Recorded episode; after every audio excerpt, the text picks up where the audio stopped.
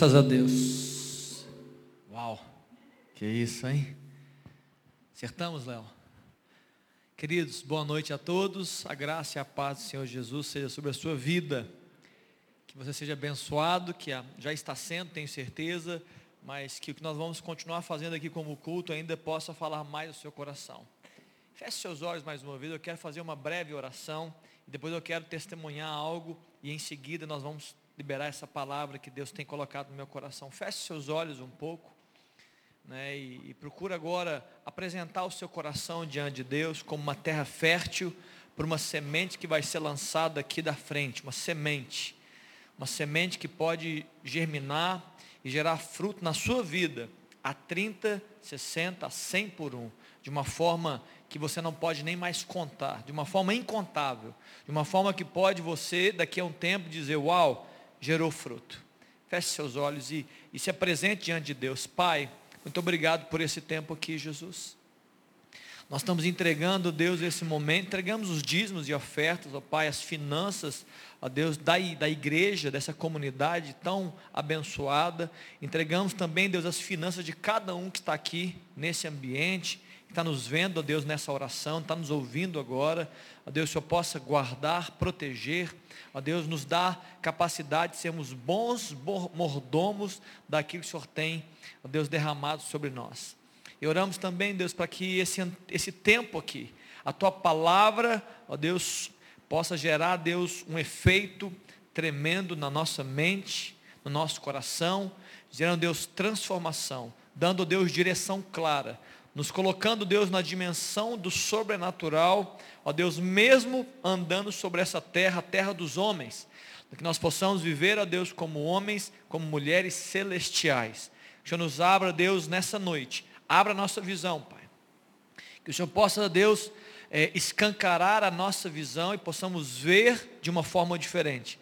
Que a, a, ao final dessa noite, os nossos olhos estejam abertos para uma nova realidade. Que o Senhor possa abrir nossa mente ó Deus, para aquilo que o Senhor está dizendo para nós, para aquilo que o Senhor quer dizer para nós, especificamente, ó Deus, de forma geral como igreja, e ao final de tudo, Jesus, teu nome seja glorificado, hoje, amanhã e eternamente.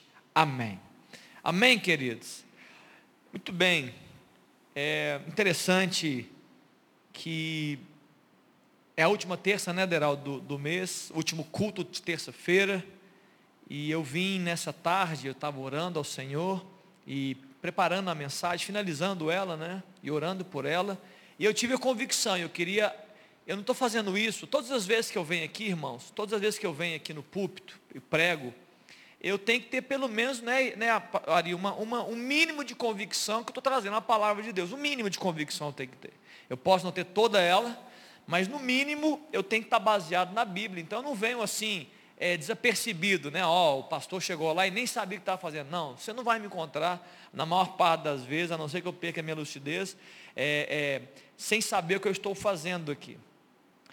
Mas hoje à tarde, a palavra que veio ao meu coração, que não é sobre a Bíblia especificamente, não é sobre esse texto que eu vou pregar, é que Deus vai falar com alguns de vocês aqui, talvez de uma forma muito específica.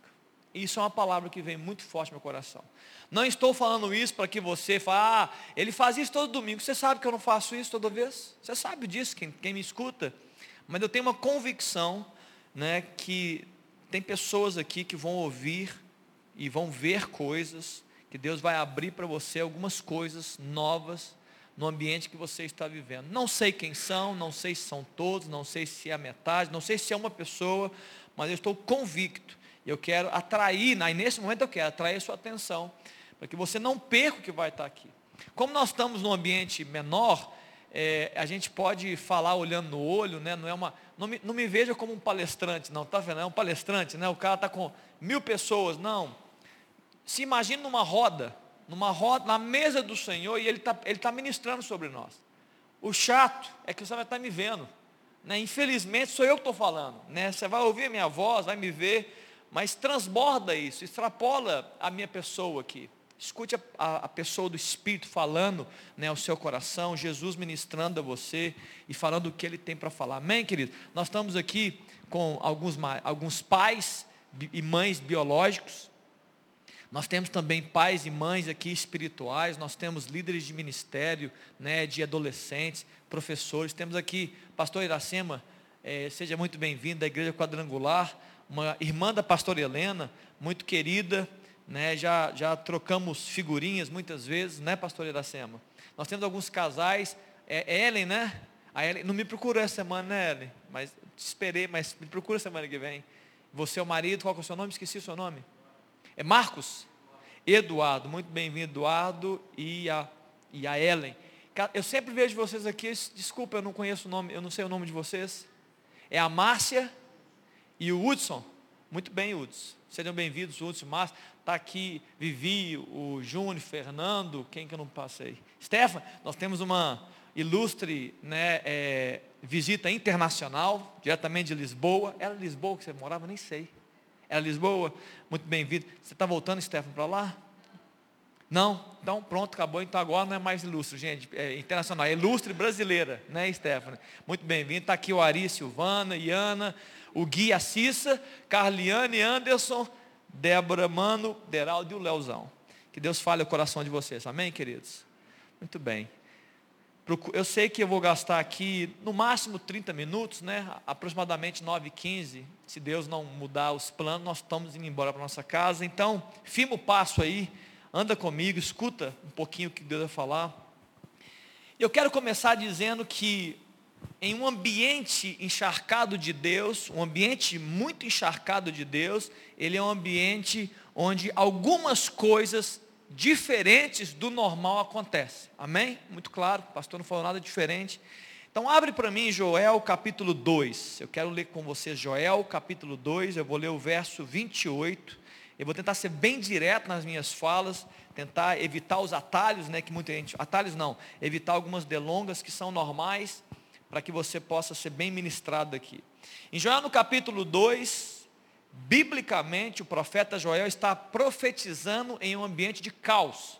Ele está profetizando em um ambiente de desordem, em um ambiente de pecado, em um ambiente de misturas, em um ambiente de desolação. Esse é o ambiente profético na qual Joel está dizendo palavras.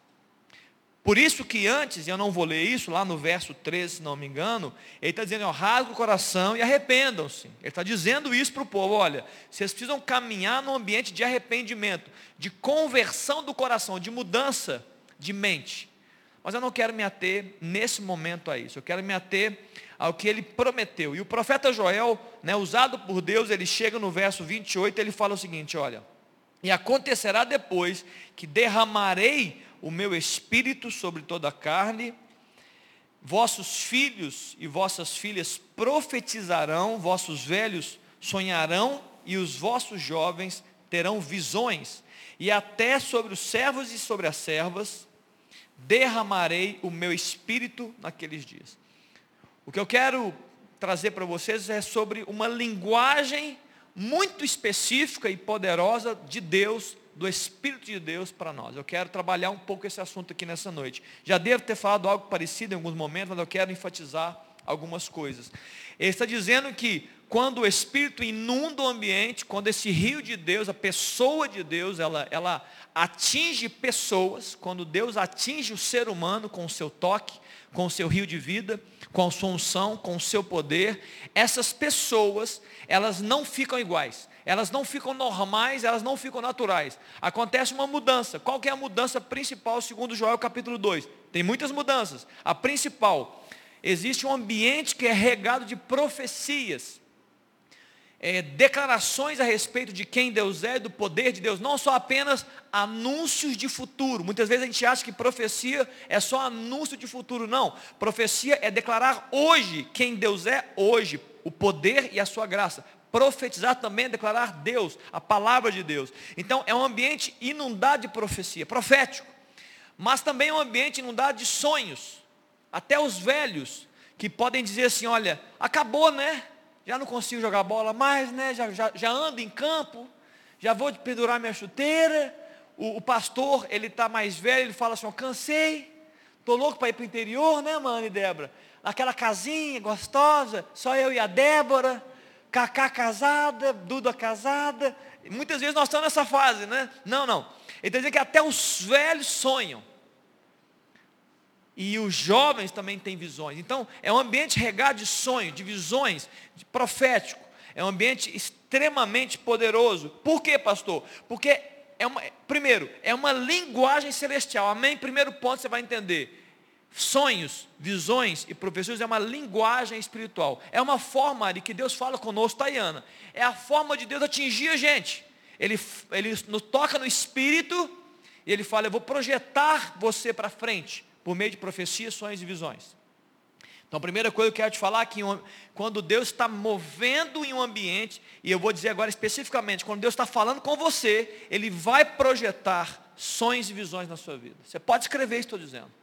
É projeto de Deus apontar. Aí você vai dizer, por quê, pastor? Primeiro, porque essa linguagem espiritual de Deus, essa linguagem celestial, ela nos tira de uma posição pior ou menor e nos aponta algo melhor, como também o sonho e a visão nos tiram de uma posição de conforto e estagnação.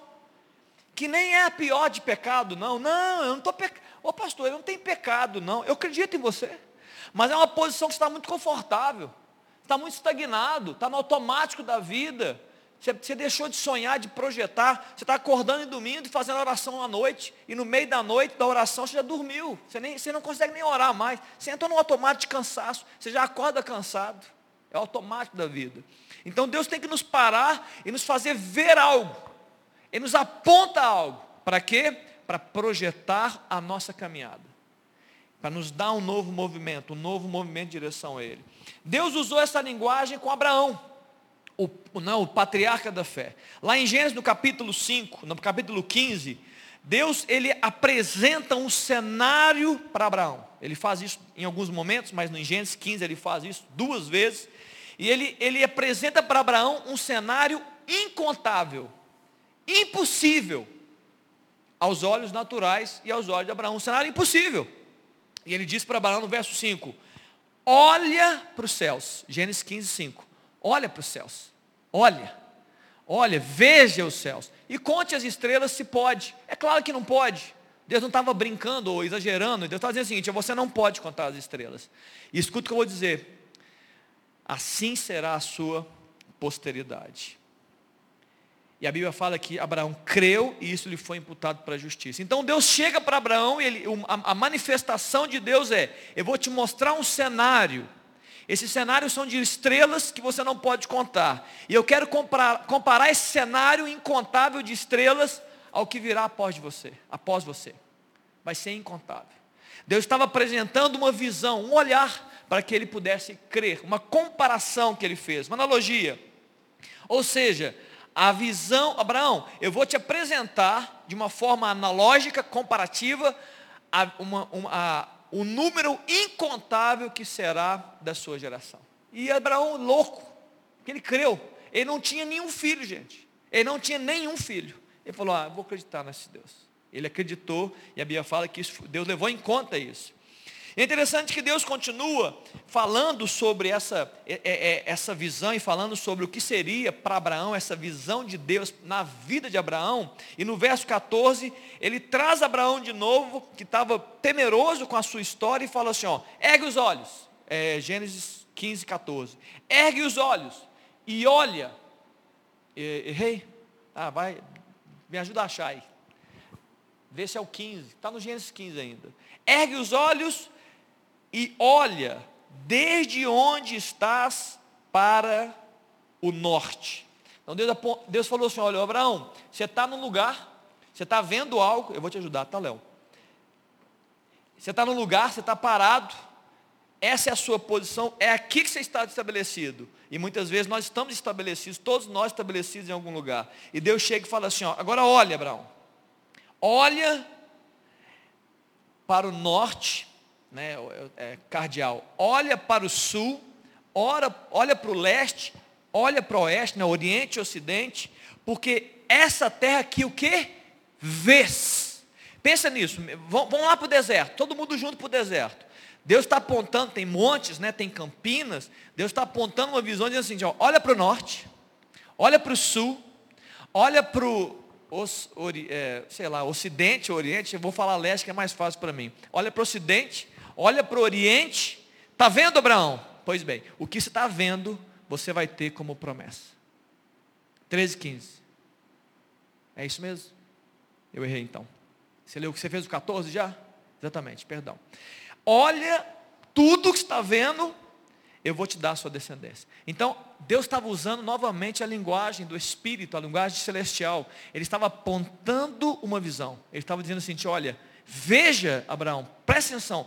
Por que, que Deus faz isso conosco? Possivelmente, queridos, porque você e eu, nós somos estimulados, inspirados por sonhos e visões.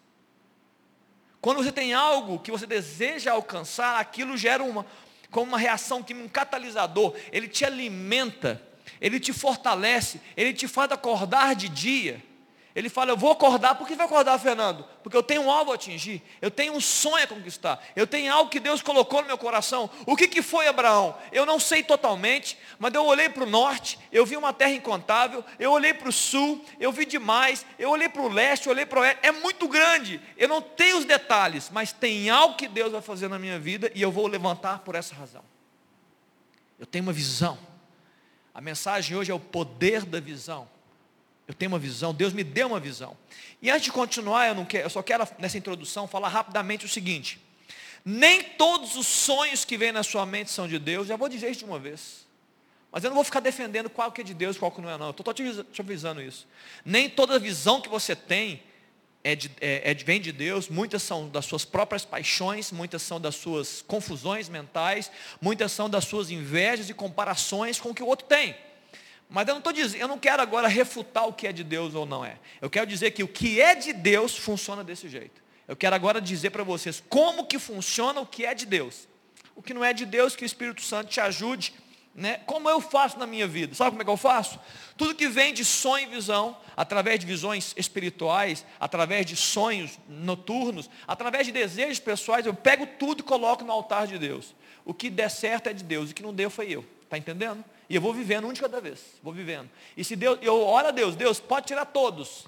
Eu não tenho apego a sonhos e visões. Se é de Deus, ele cumpre, ele vai, ele vai, ele vai botar fogo no que é dele. O que, é, o que não é dele, ele vai botar água congelada. Então eu estou disposto a ser, eu sou moldável a Deus. Está entendendo, queridos? Não tenho ambições, não tenho o meu sonho, né? morri para mim mesmo, então não tenho o meu sonho, eu tenho o de Deus. É de Deus, vai funcionar e eu estou disposto a viver. Se não é de Deus, estou tranquilo também e vou viver o meu dia alegre.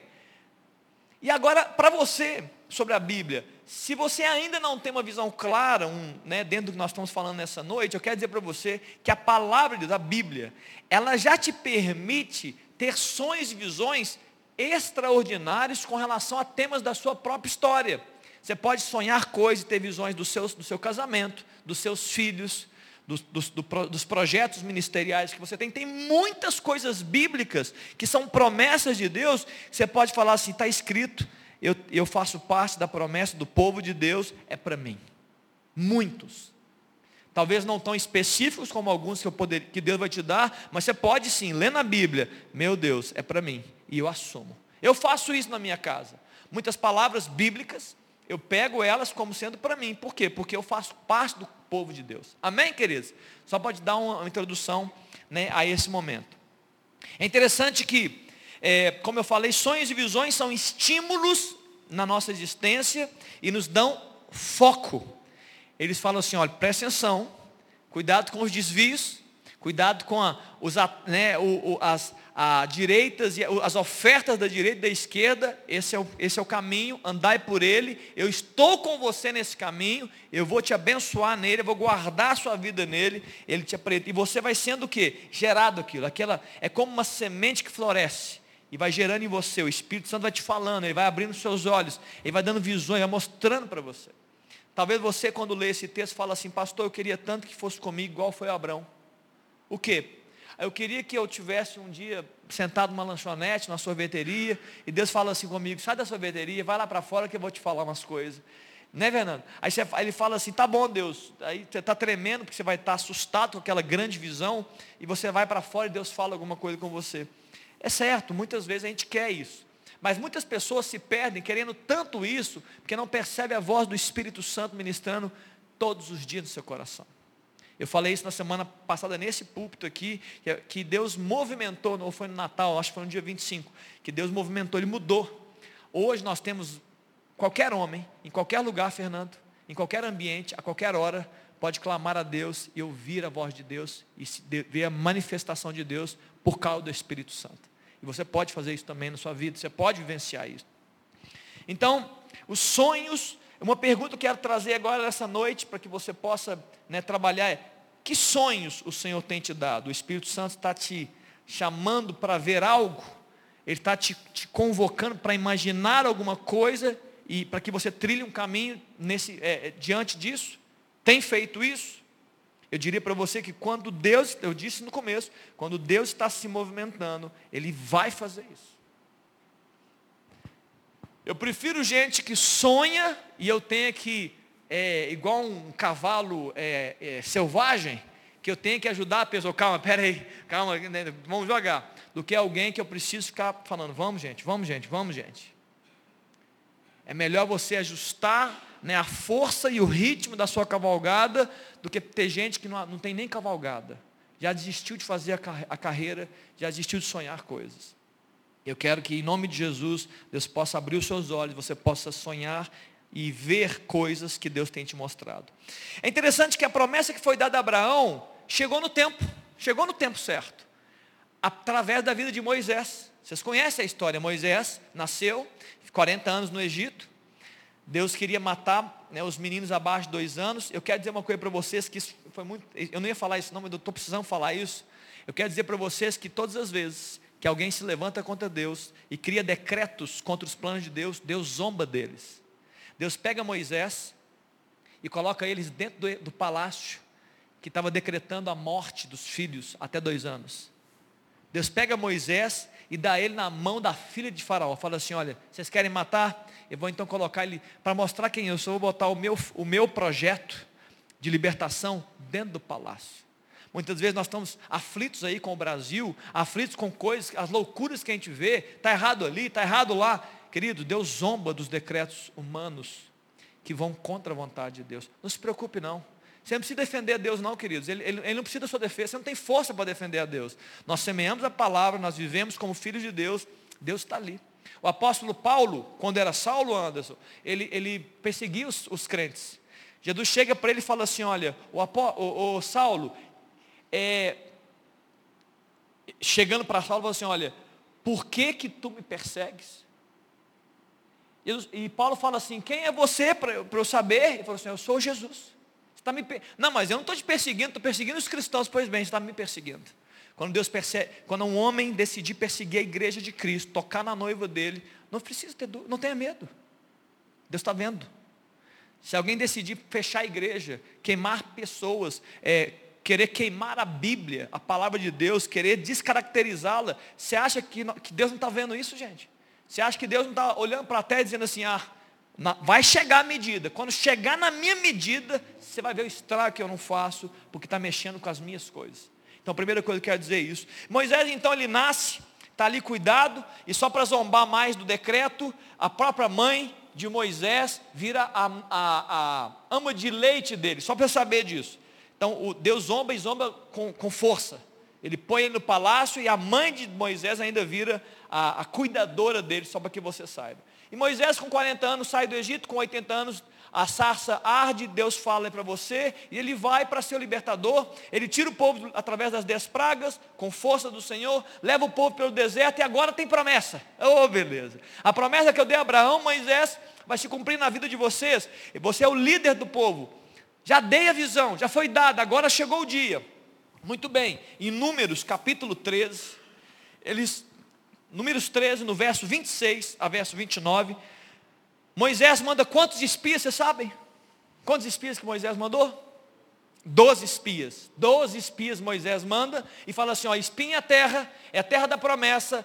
Deus falou que vai ser nossa. Eu quero que vocês tragam um relato. Números capítulo 13, no verso 26, eles trazem um relato um relato verdadeiro, mas um relato corrompido. O relato é verdadeiro, porém já vem corrompido. Ele chega e fala assim: olha, no verso. Pode pular para o 27. Não, aí mesmo, no finalzinho, olha. Toda, e mostrar-lhe os frutos da terra, no verso 27. Relataram a Moisés: Fomos à terra, a qual nos enviou. De fato, é uma terra onde mana leite e mel. Estes são os frutos dela, no verso 28. Mas o povo que habita nessa terra é poderoso. E ao mas, esse mas é um problema. E as cidades são muito grandes e fortificadas. Também vimos ali os filhos de Anak, no verso 29. Os amalequitas habitam na terra, o Negev, blá blá blá, muitos povos. E, e, e vai ser difícil. Resumo da ópera, o negócio não vai funcionar, nós não vamos ter condição. Ele até continua depois. E a grande pergunta é: o relato foi verdadeiro? Sim.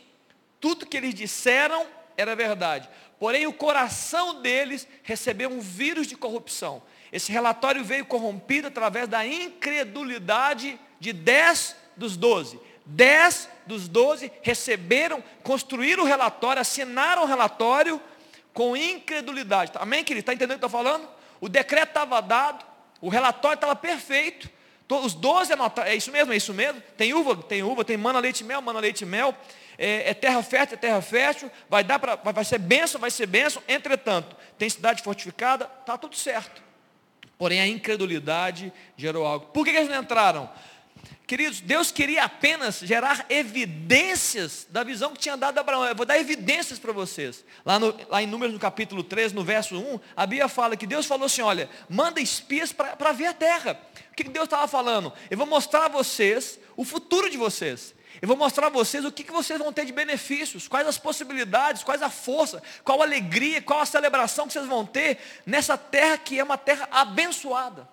Porém, qual o problema? Dois tipos de pessoas, normalmente dois tipos de pessoas, infelizmente, de forma genérica, são dois tipos de pessoas dentro dessa situação. A primeira pessoa é aquelas que focam as possibilidades. Elas falam, vai ser benção, vai ser muito bom. Olha, Deus vai fazer algo grande, olha, nós vamos celebrar, nossas famílias serão abençoadas. Infelizmente tem um outro tipo de pessoa, que é aquela pessoa que só vê e só foca nos problemas, nos desafios, nos impedimentos da conquista. E normalmente, quando a gente foca na segunda parte, que é problema e desafio, nós desistimos, nós não temos vigor natural. O nosso vigor, nem natural, nem espiritual. Ele fica pequeno, ele fica baixo, e você acaba dizendo: Isso não é para mim. É interessante que Josué e Caleb, ali, quando eles estavam conversando nesse relato, eles eram, eram 12 espias, e eu queria que você me dissesse o nome de pelo menos mais um além de Josué e Caleb. Você sabe algum nome de alguém? Não? Só de Josué e Caleb você sabe? Pois bem, Deus mandou 12 príncipes. Deus mandou 12 homens, 12 rapazes fortes, bonitos, inteligentes. Eles eram os príncipes das tribos. Dois voltam, que você sabe o nome. Josué e Caleb. Cadê o nome dos outros 10, Júnior? Sabe o que isso me diz? Me diz que se você quiser ser grande aos olhos do reino de Deus, se você quer ter, ter, significância aos olhos de Deus, não aos olhos dos homens, você vai ter que ter o mesmo coração de Josué e Caleb. Senão você, seu nome vai ser esquecido, nem vão lembrar. Isso não é para poder ficar triste, não. É só para te estimular a ser como Josué e Caleb. Homens de Deus que terão, terão significância no reino de Deus, eles têm que ter o espírito de Caleb e Josué eles têm que focar nas possibilidades, eles têm que focar nas evidências. Deus está falando, Deus prometeu, Deus vai cumprir. Está na palavra, eu assumo essa palavra e eu vivo essa palavra. Amém, queridos? Os outros dez você não sabe o nome. Depois você vai ler na Bíblia que eu não vou falar o nome deles para você não, porque também eu não sei. Eu só foquei no Josué e Caleb. Então, primeira coisa importante, foque nas promessas, nas evidências de Deus, que isso espiritualmente é o que é, dá significado a vida de uma pessoa, a vida de um ser humano aos olhos de Deus. Outra coisa, outra coisa importante, se você foca nos problemas e desafios gigantescos, acaba embaçando, sabe aquela, quando você vai fazer uma, uma, um exame de clínico de oftalmologista, né, de, de oculista, e você está ali trocando as lentes, e tem lente boa e lente ruim, uma te, te ajuda a ver, a outra te impossibilita de ver. Focar nos problemas, focar só nos desafios, gigantescos, é como uma lente que embaça a visão. A visão foi dada, a promessa está escrita, tem palavra de Deus vindo no seu espírito, mas quando você começa a focar no desafio, na dificuldade, você fala assim, olha, eu, ah, onde que era? É norte. Né? Fica vesgo, a sua lente atrapalha, você perdeu a capacidade de ver, perdeu a capacidade de ver, perdeu a capacidade de sonhar, perdeu a capacidade de vislumbrar, você perdeu o seu vigor. Perdeu o vigor. Você vai viver um dia de cada vez e no automático fala assim: ah, Deus tem isso para outro. Você começa até a duvidar é, e achar que aquela visão é de Deus, mas deve ser para outra pessoa, deve ser, sei lá, para um, para um amigo, para um parente, não é mais para mim. É, nós precisamos de uma lente, queridos, e essa lente, que é a lente do Espírito, que nos faz ver além, essa lente do Espírito Santo, que nos faz ver coisas, ela não pode ser tocada, ela não pode ser embaçada, ela não pode, ela não pode ser estragada, entendeu, queridos? Eu preciso manter os meus olhos fixos naquilo que Deus está falando comigo. Para quê? Para que eu continue sonhando, continue com a visão forte naquilo que Deus está fazendo comigo. Uma outra coisa terrível que pode acontecer nesse processo, que também ajuda a embaçar a sua lente, é você criar comparações. É uma droga a comparação. É terrível. Possivelmente, quando você entra nesse, nesse, nesse pior ambiente, que é comparação, tudo dos outros é melhor do que o que você tem. O marido das outras é melhor, a esposa dos outros é mais bonita, a igreja dos outros é mais avivada, o pastor dos outros prega melhor, e é assim por diante. É sempre assim, você entrou num, num ciclo de comparação e você começa a minar a sua própria energia interna. Você está minando a sua energia. Comparação, querido, escuta dizendo, não se compare. Você é único, Deus te fez do jeito que você é, Deus tem um projeto para a sua vida específico. Se você se comparar, você vai ter minado a sua energia espiritual. Minado. Aqueles homens no Números capítulo 13, no verso 28, eles começam a dizer: O povo, porém, que habita nessa terra é poderoso, e as cidades são muito fortificadas. Eles estão comparando, o povo é poderoso, nós não somos, mas o povo é. Ele chega no verso 31, Léo. Olha, nós não podemos subir contra eles. Nós não podemos subir contra eles. Tem promessa? É de Deus? Nós não podemos não. Por quê? Porque eles são mais fortes do que nós, lá no final do verso. Comparando, estou comparando. E essa comparação está dando fraqueza espiritual. Eu estou sendo minado na minha fé. No verso 33, vimos ali gigantes, 33. Os filhos de Anak, olha, e éramos aos nossos próprios olhos como gafanhotos você olhou para o gigante, para o povo forte, aqueles caras musculosos, que, que, vai que faz crossfit e fala assim, não dou conta desses caras, eles são muito fortes. Mas tem promessa, mas a promessa perdeu força. A visão está embaçada.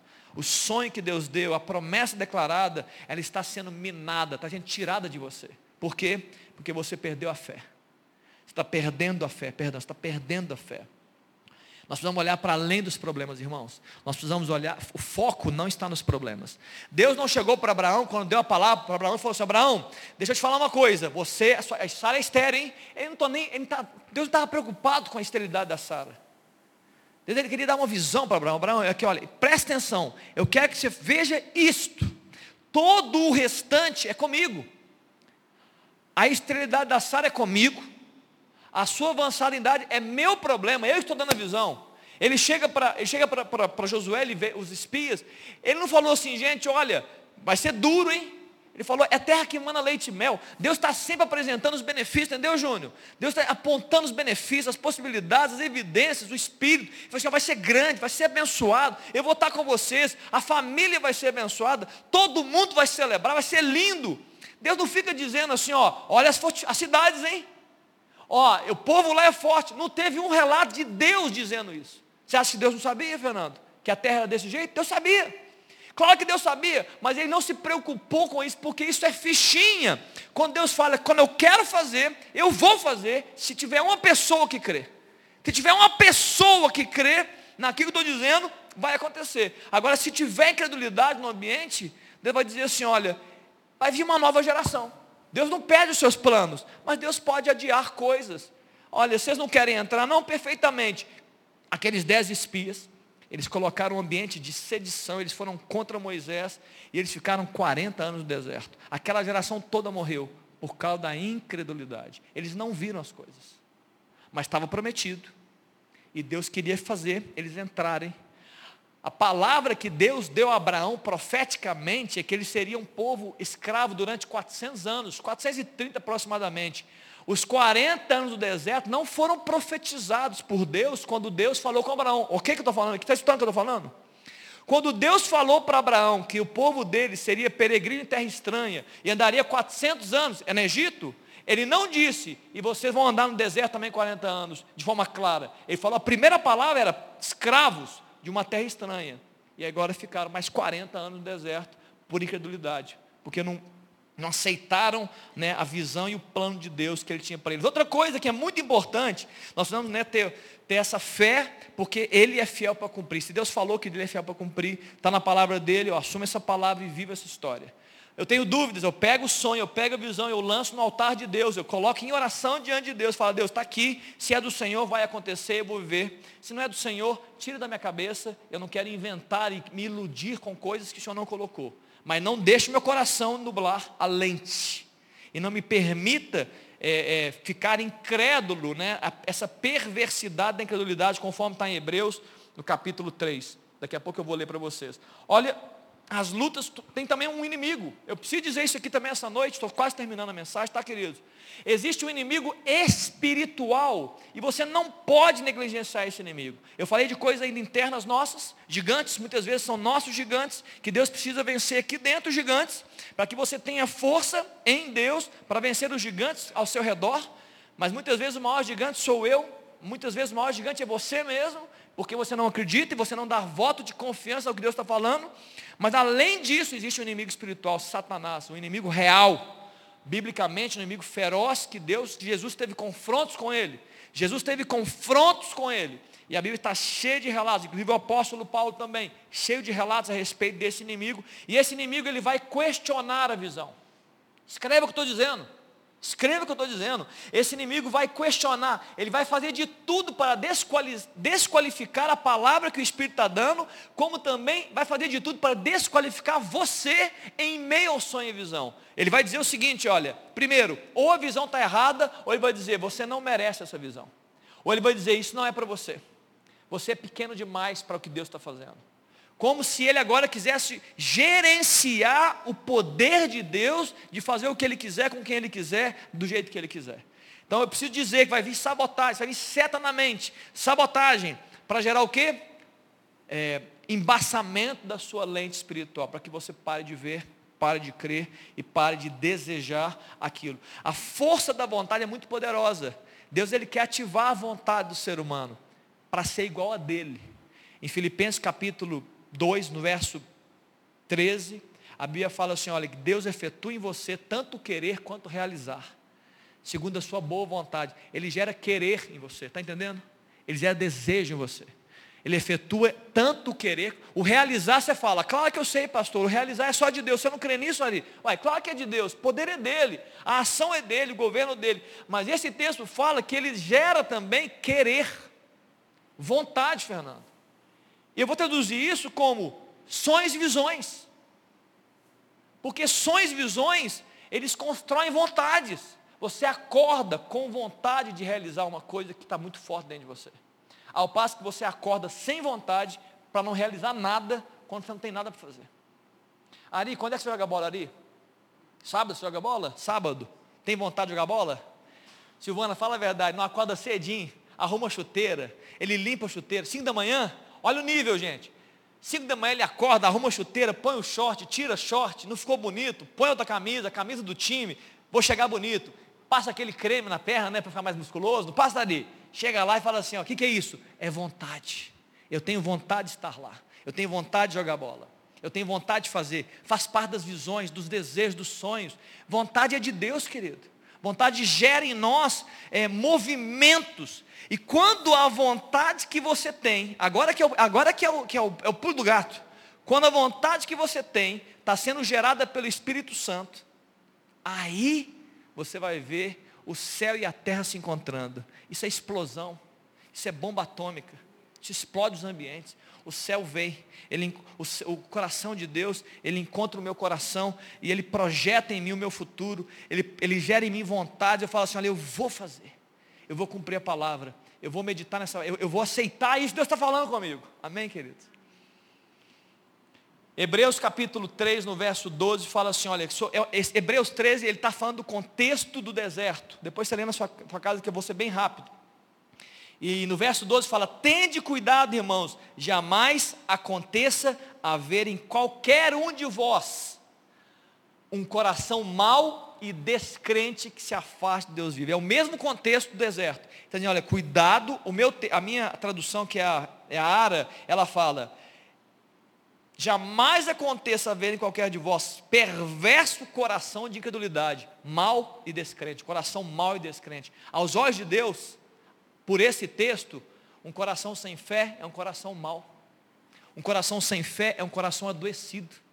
Você nasceu de novo em Cristo Jesus e o seu coração recebeu uma nova, uma nova porção. Qual porção que ele recebeu? Uma delas, fé. Fé é coração saudável. Você tem fé? Não somente em Cristo, naquilo que Ele pode fazer, você está saudável. Todas as pessoas que eu converso no gabinete, normalmente quando estão em lutas, elas vêm sem fé. As pessoas chegam, elas estão sem vigor, sem sonho, sem vontade, sem fé, estão adoecidas. Talvez você veja aqui essa noite e Deus está dizendo o seguinte: olha, Deus quer gerar saúde no seu coração, para que você creia naquilo que Deus já falou, ou que você esteja aberto naquilo que Deus vai falar. Eu quero finalizar, já falei bastante a respeito do que eu queria. Eu queria só orar por vocês. Eu queria que você fechasse seus olhos, feche seus olhos um pouco. E eu queria refletir algumas coisas. Eu queria que você se abrisse para que Deus pudesse falar de uma forma muito clara com você. Feche seus olhos. Deixa o Espírito Santo de Deus agora ministrar o seu coração. Eu sou apenas uma voz, querido.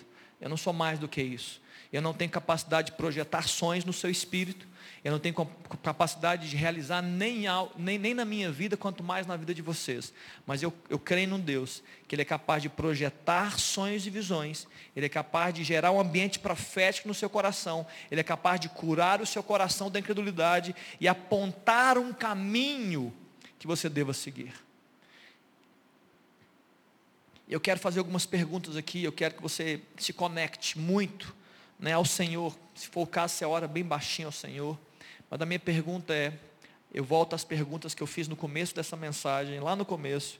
Eu tenho uma pergunta para te fazer, que é quais os sonhos o Senhor Deus tem derramado no seu coração? Quais os sonhos? Não quero discutir se são de Deus, se não são, eu não vou questionar nada disso. Eu quero dizer, quais os sonhos que estão invadindo o seu coração aí? Quais, quais as visões que Deus tem gerado em você? Quais desejos de alcances? Quais é, desejos de conquistas que Deus tem gerado no seu coração? Preste atenção. Escute a voz do Senhor. O que está acontecendo com você? Tem sonho, tem visão, ou não tem nem sonho e nem visão, não tem nada. Tem sonho e tem visão, tem promessa, tem palavra dirigida, e talvez você fale assim, olha, está tudo tão difícil, não aconteceu tem 10 anos, não vai acontecer agora nos próximos 10. Talvez seja isso que você está pensando aí. Talvez o diabo entrou e falou assim, olha, se não aconteceu. Com Abraão demorou 20 anos. Deus curou ele da esterilidade da, da, da Sara e dele também, que tinha 100 anos. Foram 20 anos aguardando. Deus esperou o pior do pior do pior para curar a esterilidade do povo. A minha pergunta é: o que Deus tem gerado no seu coração? Quais as imaginações que você tem, irmão e irmã, quando você acorda? O que você pensa sobre o seu casamento, sobre os seus filhos? O que você pensa e imagina sobre o seu trabalho? sobre o seu futuro financeiro, sobre o seu futuro ministerial, sobre a capacidade sua de ganhar almas, sobre o seu futuro relacional com Deus, sobre a sua intimidade. Você sonha ter mais intimidade com Deus? Deus está te colocando isso. Quero que você pense quais são os sonhos. Né? Qual, como que Deus tem apresentado a sua linguagem, né? como que o Espírito está gerando em você vida e gerando em você direções. Eu quero afirmar, queridos, como eu afirmei no começo, onde o Espírito Santo está presente, ele está derramando a sua vida, ele vai projetar sonhos e visões na vida de um ser humano. Eu já vi pessoas que estavam é, em destruição moral e emocional e relacional, e Deus começou a fazer sonhos, gerar sonhos no coração das pessoas. Eu já vi homens que ministrando sobre homens que caíram no tráfico, perderam esposa e marido, filhos, foram colocados à margem da sociedade, de alguma forma Jesus entrou na vida dessa pessoa, e do nada essa pessoa começou a sonhar com uma nova família, sonhar com um novo tempo é, é, na sua vida familiar, amar e ser amado. Jesus pode fazer isso. Eu acredito nisso. Jesus estava gerando o que nessa pessoa? Não tinha uma mulher do lado dele, não tinha nenhum filho, mas tinha um sonho, tinha um desejo. Palavra de Deus sendo ministrada. Eu queria que você fosse encharcado, querido, nessa noite. Eu não sei para quem exatamente Deus está falando essas coisas, para quais pessoas, mas eu quero orar sobre isso, eu quero firmar essa palavra que eu ministrei, para que em 2023, nós estamos finalizando 2022, que Deus possa encharcar você do Espírito Santo, e nesse ambiente de, de linguagem celestial, você comece a sonhar coisas novas, você comece a, a projetar o sonho de Deus, a sonhar. Só para finalizar, um último exemplo, um último testemunho, nessa semana, na segunda-feira, eu encontrei uma pessoa na academia, e ele estava ali, eu encontrei com ele, ele é dessa igreja, não tem uma atividade, não tem nada específico que ele faz aqui. E eu conversando com ele, conversando sobre o ano 23, ele chegou e falou assim: ó, Deus está me fazendo sonhar com coisas. Eu falei: o que Deus está te fazendo sonhar? A palavra não era essa. Ele falou assim: olha, eu quero voltar a estudar teologia, que eu não consegui terminar o meu curso, e eu quero me doar mais para as coisas de Deus, eu quero me relacionar mais com Deus. Isso é sonho, querido, isso é visão isso é desejo, isso é vontade que Deus está, é semente de Deus para que ele possa alcançar algo novo. E ele falou assim: olha, Deus está me cobrando e eu preciso reagir. Eu falei, então reage. E o que eu puder te ajudar para você reagir, porque o sonho é de Deus para você, eu vou te ajudar. Feche seus olhos, eu quero orar com você nessa, nessa noite. Pai, eu quero te louvar por essa palavra. Eu quero te agradecer, Deus, pela liberdade que nós temos aqui de ministrar um no coração do outro. Mas mais ainda, Espírito Santo, eu quero te louvar pela liberdade que o Senhor tem de ministrar o nosso coração. Liberdade que nós estamos dando ao Senhor, ó Deus, porque amamos o Senhor, porque amamos a Tua palavra, ó Deus, porque nos, nos regozijamos na Tua presença. Jesus, por meio do Teu Espírito Santo, Espírito Santo, poder de Deus, pessoa maravilhosa que manifesta o próprio Senhor, que manifesta Jesus Cristo no nosso meio, que, que nos, nos leva e nos impacta para adorarmos ainda mais Jesus. Espírito Santo, fala conosco nessa hora. Tem famílias aqui representadas, Jesus. Tem profissionais representados. Ó Deus, tem maridos, tem esposas, tem pais, tem é, líderes ministeriais, tem pastores aqui, Jesus. Tem pessoas que cuidam de pessoas. Oh, Pai, tem, tem autoridades espirituais aqui. Jesus, fala conosco.